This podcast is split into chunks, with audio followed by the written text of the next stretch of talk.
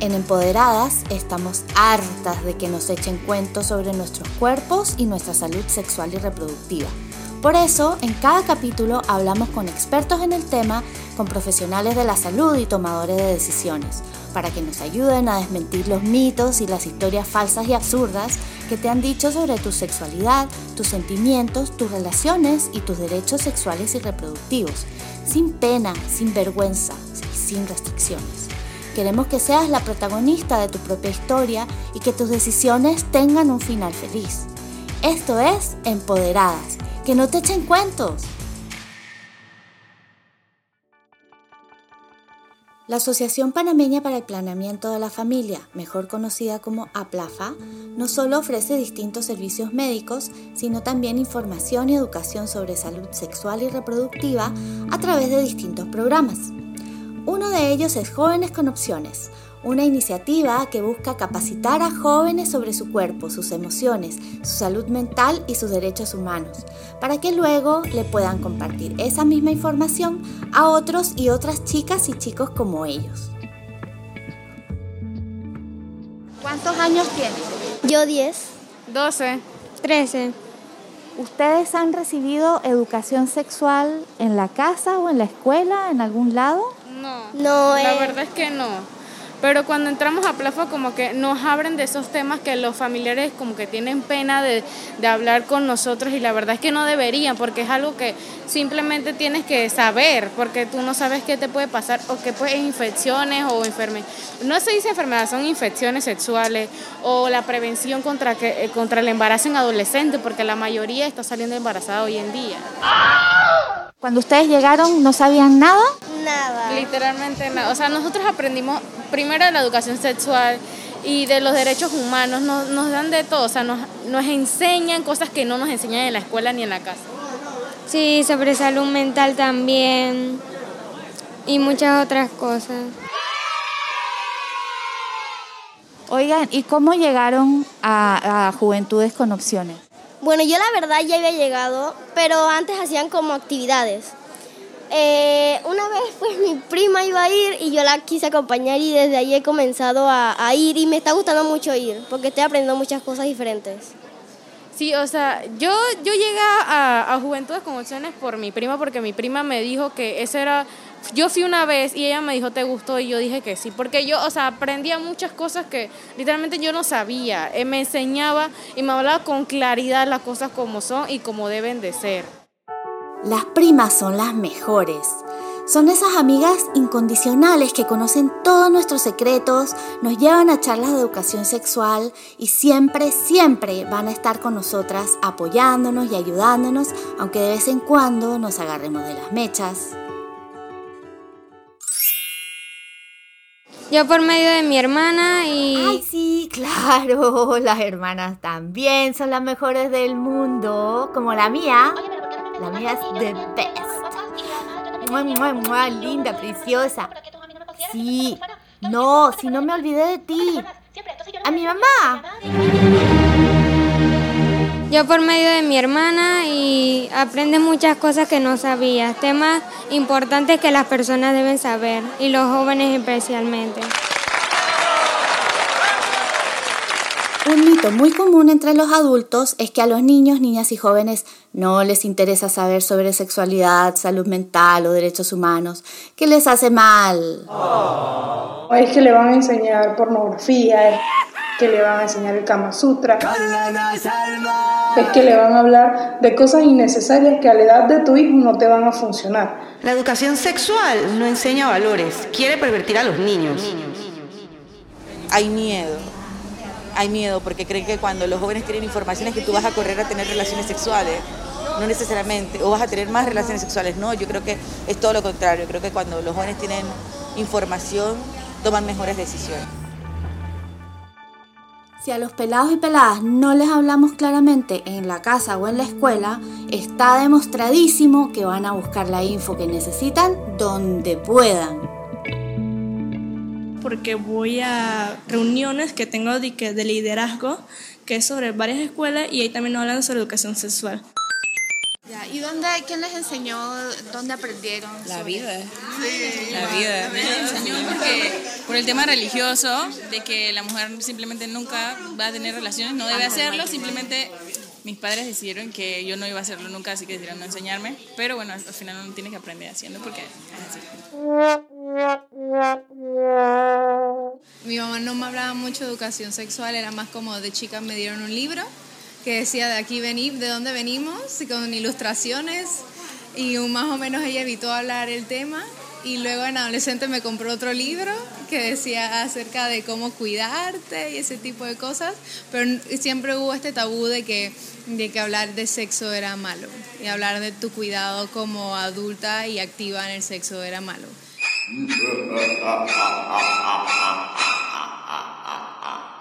Yo creo que más la curiosidad de que esto es tabú y nadie te enseña es lo que lleva a las niñas a probar cosas sin conocimiento.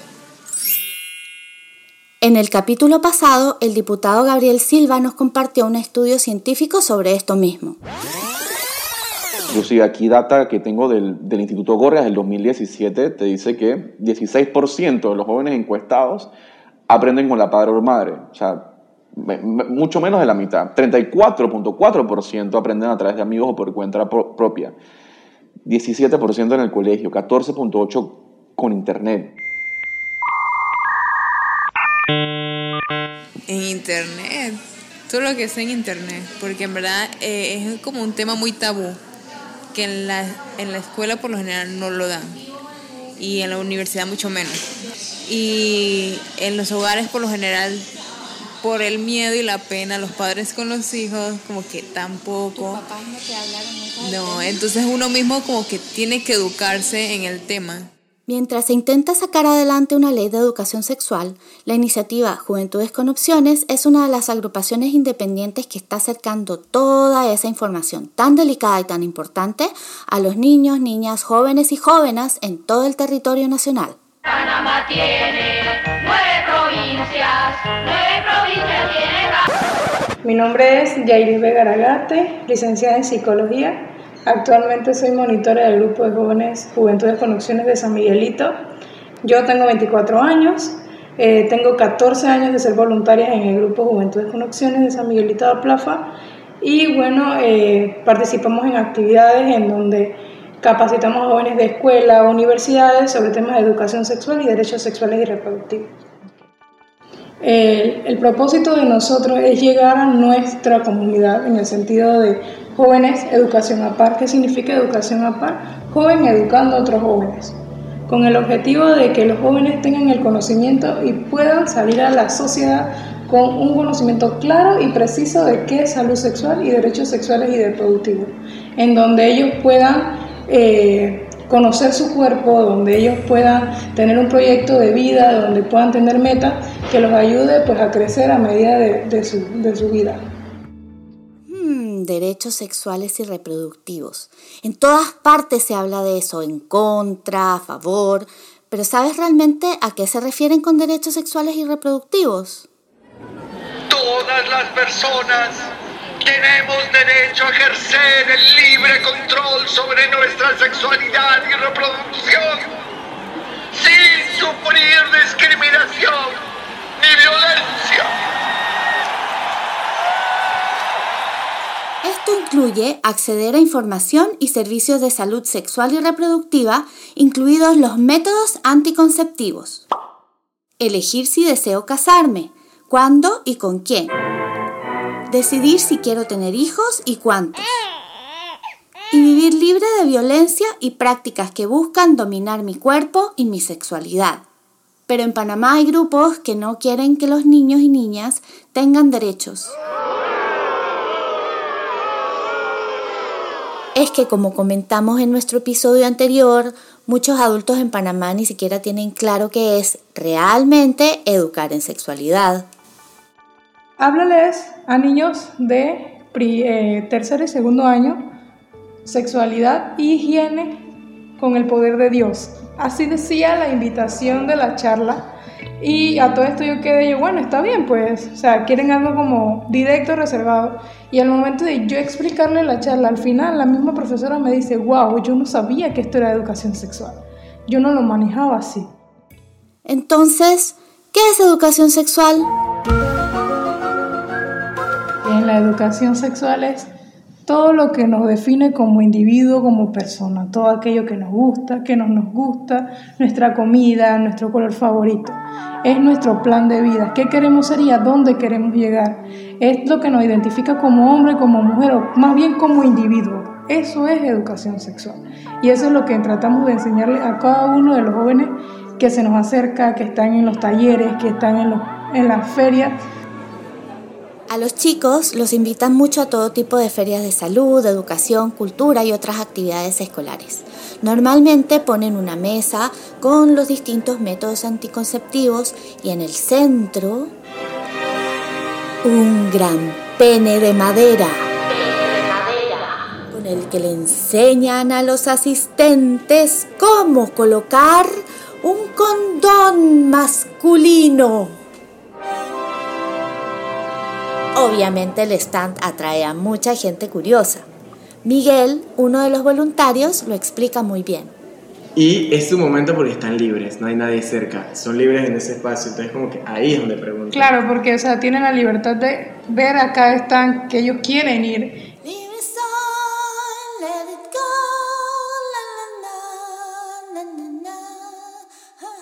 aunque también están expuestos a reacciones negativas y a veces agresivas, sobre todo por parte de personas supuestamente adultas. Una vez en el terminal, en los carnavales, estábamos hablando de sexualidad, eh, eh, entregando condones a las personas para la protección y prevenir pues, que la tasa del VIH aumentara.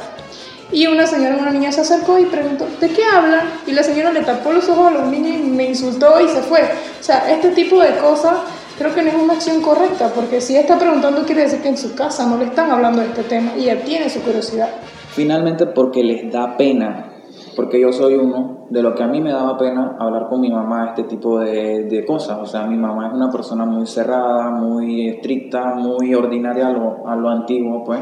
Esto no se puede hablar porque ese tema no es de niños, ese tema solo es de adultos, el que va a saber de eso es porque ya es mayor de edad. Vivo en una sociedad en la cual a los 12 años ya empieza la calentura de los jóvenes. Eso nadie me puede decir que no, todos. Y si no es todos, el que no sabe tiene un compañerito que le va a decir o un amiguito que le va a decir de este tema y va a querer, saber. Fue una niña como de 8, 7 años, su mamá la llevó a la clínica porque la niña estaba preguntando en casa que era un orgasmo. Ok, este tema es un tema pues tabú. Yo creo que eh, hay mamás que a veces no conocen tampoco el concepto y ahí es donde los niños pues recurren a esto de la tecnología. Tenemos, solo con un clic podemos buscar este tipo de información que a veces no está acorde a nuestra edad. Entonces parece que la mamá está viendo casos cerrados y estaba hablando de orgasmo. Y la niña preguntó qué era un orgasmo. Y bueno, la mamá se alteró y la habían pues comentado de que en el plazo habían orientadoras que hablaban sobre el tema. La llevaron y bueno, la niña se las pidicó. ¡He dicho! ¡Caso cerrado! Ya Lisbeth y todas las chicas y chicos de Juventudes con Opciones saben que lo que hacen es súper importante y necesario. Lo hacen con verdadera preocupación y así lo demuestran sus resultados. El proyecto iba dirigido a la comunidad de Pacora, eh, eh, elegimos la Escuela República de Honduras, ya que es una escuela en donde o sea, son como mixtos los salones. Entonces nos correspondió segundo y tercer año de escuela. Estaban entre 13 y 14 años los chicos. Eh, ellos se les capacitaba con temas de salud sexual y derechos reproductivos, ya que en la misma escuela había muchos embarazos en adolescentes. Entonces el propósito era educar y disminuir la cantidad de embarazos en adolescentes. La idea era aclararle a ellos de que salud sexual, o más bien la palabra sexualidad, conlleva muchas más cosas. Conlleva tu identidad, tu identificación, tu proyecto de vida, lo que quieres ser, lo que te gusta. No solamente es el acto sexual. Al final del proyecto, cuando nosotros entramos, habían entre 16 embarazadas y una escuela pequeña. Cuando nosotros llegamos, pues al final de culminar todo el proyecto, solamente había una persona embarazada. Esas 16 niñas podrán llegar a ser médicas, ingenieras, maestras o artistas. Son 16 planes de vida y 16 sueños con todas las posibilidades por cumplirse. Son 16 empoderadas. Entonces aquí es donde entramos nosotros en capacitar a, a esa adolescente, a esa adulta, a esa mujer o a veces hasta a ese hombre en decir no, no quiero, no puedo, no estoy lista y no estoy preparada. ¿Y hablan de, por ejemplo, noviazgos tóxicos? Sí, noviazgo asertivo, también duelo de, al- de algún tipo de relación, la comunicación asertiva, el desarrollo personal. Te enseñamos a hacer tu proyecto de vida, hacer una hoja de vida para ir a un trabajo. Todo este tipo de cosas, todo este tipo de temas, nosotros las manejamos en Juventudes con Opciones. ¿Te imaginas si en tu escuela y en todas las escuelas de Panamá se dieran esos programas? La interacción con los muchachos fue tan buena que nosotros teníamos un calendario y ellos nos chateaban un día antes para que no se nos olvidara que teníamos que ir a hacer los talleres. Su actitud nunca fue una actitud de poco me importa, sino que fueron jóvenes que realmente se interesaron por el tema, realmente se dejaron guiar muchos de ellos. Y por eso fue el resultado que hubo realmente, porque otros hubieran sido, hubieran seguido haciendo lo que les hubiera dado la gana, sino que tomaron el consejo o se abstuvieron, que es el mejor método anticonceptivo que hay, abstinencia, o se cuidaron mejor. Y al momento de aclararse, siento que baja un poco pues el tabú del tema y tienes la confianza de más adelante, oye, mira, me pasó esto, mira, tengo problemas con esto. Y muchas veces al final de las charlas, aproximadamente dos o tres chicas, porque siempre son chicas las que más se acercan, mira, me pasó esto, quiero hablar contigo, ayúdame. La pandemia ha hecho más difícil el trabajo de Yailisbeth, sobre todo porque ahora las charlas las tiene que hacer de forma virtual. La verdad el contacto con los chicos no es lo mismo. A veces hablamos sobre temas de sexualidad en donde los chicos quedan con duda y les da pena preguntar, ya sea porque está el maestro, porque está su mamá por ahí escuchando lo que están hablando. Yo preguntaba, chicos, ¿tienen alguna duda? Mira, ¿entendieron esto? Y la verdad veía un silencio, o sea, sentía que yo estaba hablando sola y, el único que me respondía era el profesor. Y cuando reviso pues mis mensajes privados del Zoom, tenía casi como 10. 10 de los chicos pidiéndome o preguntando de que pidiendo que le explicara algo más, que no le dijera a los profesores, que si tenían alguna duda, que dónde podían llamar, que cómo se comunicaban conmigo. O sea, este tipo de cosas me dicen a mí que quieren la información, pero no saben cómo pedirlas, porque no saben cómo van a reaccionar sus padres o sus adultos responsables al momento de, de responder o preguntar más bien.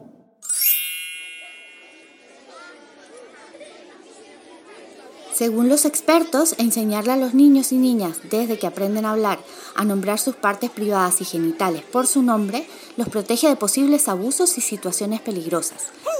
Podrán expresar más claramente qué les pasó y dónde los tocaron o dónde sienten alguna molestia, sin dejar espacio para dudas ni confusiones. Es que a los niños y a las niñas cuando son víctimas de abuso, pocas veces les creen. En Aplafa nos llegan niños de diferentes eda- edades donde se les explica sobre la sexualidad según su edad. Con un niño con 2 3 años ya tú puedes decir, ese es tu pene, esa es tu vagina, nadie la toca. El pene y también tu boca. Nalga, vulva. El pene. Pene, pene, pene, pene, pene, pene, pene, pene, pene, pene, pene. Comparte este pene de la suerte con 10 personas y verás cómo tu suerte cambiará. También aplica para vulvas. Yo uso una técnica con los niños entre 6 a 12 años, se llama la técnica del semáforo. Yo les digo a los chicos que me dibujen un, un, niño, una figura, y le doy tres crayones, verde, amarillo y rojo. Y les digo qué parte deben colorear en rojo, pues entran sus partes íntimas, su pecho, su pene, su vulva, su pompis. El amarillo, pues el estómago, la cabeza. Y pues las verdes, las manos, los pies. Esto ellos lo hacen entender de que semáforo quiere decir el color rojo. No, nadie te puede tocar ahí. Y si alguien no lo hace, pues debes buscar a alguien de confianza. Y pienso que esa es una forma muy grande de prevenir un abuso sexual. Para Yailisbeth, la educación sexual es una herramienta de empoderamiento, de autoconocimiento, pero sobre todo de protección ante abusos. Estos temas se tocan entre amigos, entre familiares. Oye, mira que usé esta pastilla, me funcionó. Ya con tu eh, investigar cuál es el funcionamiento de tu cuerpo, ya con tu investigar eh, qué píldoras anticonceptivas puedes utilizar, ya tú tienes una información que te va a ayudar a ayudar a otras personas. Exijamos una educación sexual oportuna, directa y científica, que integre todos los aspectos de nuestra vida, que diga las cosas por su nombre. En Panamá hay muchísimas personas que ni siquiera saben cosas básicas de su cuerpo, como por ejemplo por qué menstruan, por qué les sale esa sangre de su cuerpo. Y nadie, ni sus mamás, les dicen nada al respecto, muchas veces porque ni siquiera ellas mismas saben bien qué decirles. Fue una chica en un taller que dimos para mujeres con discapacidad que decía que la mamá le prohibía comer pepino durante la menstruación, porque eso le iba a causar sangrados abundantes. Lo bueno es que hay iniciativas que recorren el país apoyando a las niñas y mujeres con charlas y talleres sobre salud sexual y reproductiva.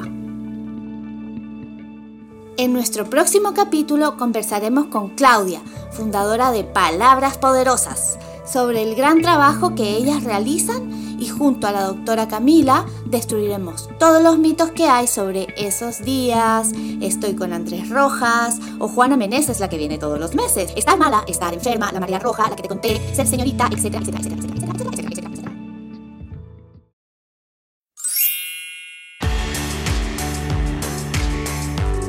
colorín colorado, acá termina este capítulo de Empoderadas. No dejes que te echen cuento. Es tu vida, es tu cuerpo, son tus dragones y tus decisiones.